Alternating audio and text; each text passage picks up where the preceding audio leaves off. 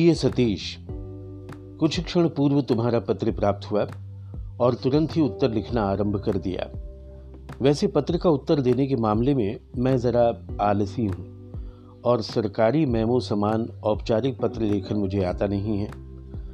पत्र में लिखने वाले का व्यक्तित्व उभर कर आना चाहिए, ऐसा मेरा आग्रह है।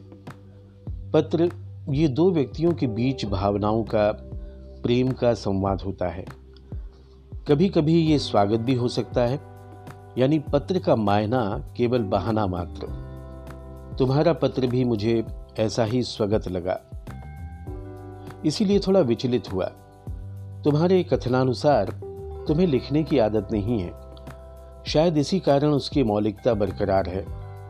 यद्यपि मैं तुमसे ससुराल के पक्ष के नाते बंधा हुआ हूँ, फिर भी हमारे बीच एक भावनात्मक दूरी हमेशा से रही। मैंने भी निकटता के लिए कभी प्रयत्न नहीं किया।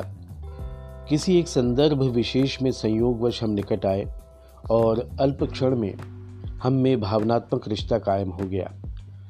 जीवन के हताश क्षण में तुम्हें मुझे पत्र लिखने की आवश्यकता प्रतीत हुई। ये अपने नए रिश्ते का प्रमाण है। निसर्ग द्वारा प्रदत्त क्षमताओं का परिपूर्ण रूप से उपयोग करने वाले किसी भी व्यक्ति से मुझे अपनत्व का अनुभव होता है, क्योंकि वो मुझे स्वयं का प्रतिबिंब लगता है। प्रेरणा उधार न लेते हुए, केवल स्वयं के बलबूते पर परदेश गमन का साहस तुमने किया, ये पुरुषार्थ है।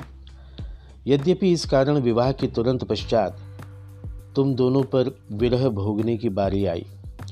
वस्तुतः ये सफलता के लिए चुकाने वाले मूल्य का एक अंश है।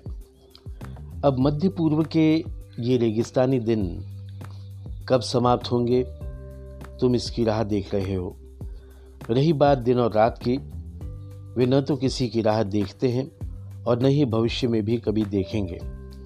उनके आधार पर हम किसी की या कोई हमारी राह देख रहा होता है। आप स्वयं किसी की राह देखने वाले का विषय हैं या कोई आपकी राह देखने के लिए विषयभूत है? यह अनुभूति मात्र ही मन को संबल प्रदान करती है। दुख की व्याख्या करते समय मैं कहता आया हूँ कि हम दुखी हैं। ये जानकर यदि कोई और दुखी नहीं है यह अनुभूति ही संसार का सबसे बड़ा दुख प्रकार है। इस पर्याय से हम दुखी हैं। ये जानकर यदि कोई और भी दुखी है, ये सबसे बड़ा सुख प्रकार प्रमाणित होता है। परंतु सुख का ये प्रकार भोगने के लिए अदम्य साहस की आवश्यकता होती है। तुम गज़ल सुनना पसंद करते हो। गज़ल में निहित व्याकुल विरह में यही वेदना छिपी होती है। गज़ल का नायक कभी आत्महत्या नहीं करता, वरन इस सुखद व्यथा को वो मदिरापान समान घूट घूट कर उपभोगता है। मूलतः गज़ल में अकेलापन होता ही नहीं, क्योंकि निरपेक्ष अकेलेपन के साथ किसी का भी जीवित रहना असंभव है। यद्यपि गज़ल प्रकार का मुझे कोई विशेष ज्ञान नहीं है, फिर भी उसकी कशिश और गहराई को मैं महसूस कर सकता हूँ। मेरे मतानुसार गज़ल कोई गाना या काव्य नहीं, अपितु एक स्वभाव है जिसे जीना होता है। ये स्वभाव जीने वाले को आसपास का संदर्भ कभी समझने का प्रयत्न नहीं करता, ये एक अभिशाप है। निकट का प्रत्येक व्यक्ति अपने मतानुसार उसका मूल्यांकन करता है। परंतु इस मूल्यांकन की सीमा रेखा के पार भी एक व्यक्तित्व शेष रहता है। इसका अनुमान किसी को नहीं होता। इस वास्तविकता का जब अनुभव होता है, तब अकेलेपन का एहसास आरंभ होता है।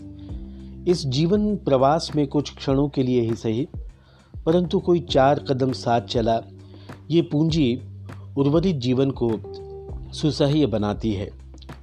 प्रेयसी में विशेष रूप से यही शक्ति होती है। तुम्हें वो मिली और अल्पावधि में ही आप दोनों को जुदा होना पड़ा। इसमें भूखमरी का एहसास भले ही हो, परंतु गज़ल के लिए ये मूल्य चुकाना ही होता है। अन्यथा सालों साल साथ रहकर एक दूसरे की ओर पीट कर सोने वाले पति पत्नी की अपेक्षा, मिलकर जुदा हुए तो न सोया करेंगे हम, एक दूसरे की याद में रोया करेंगे हम। क्या बुरा है? तुम्हारा मनोहर सप्रे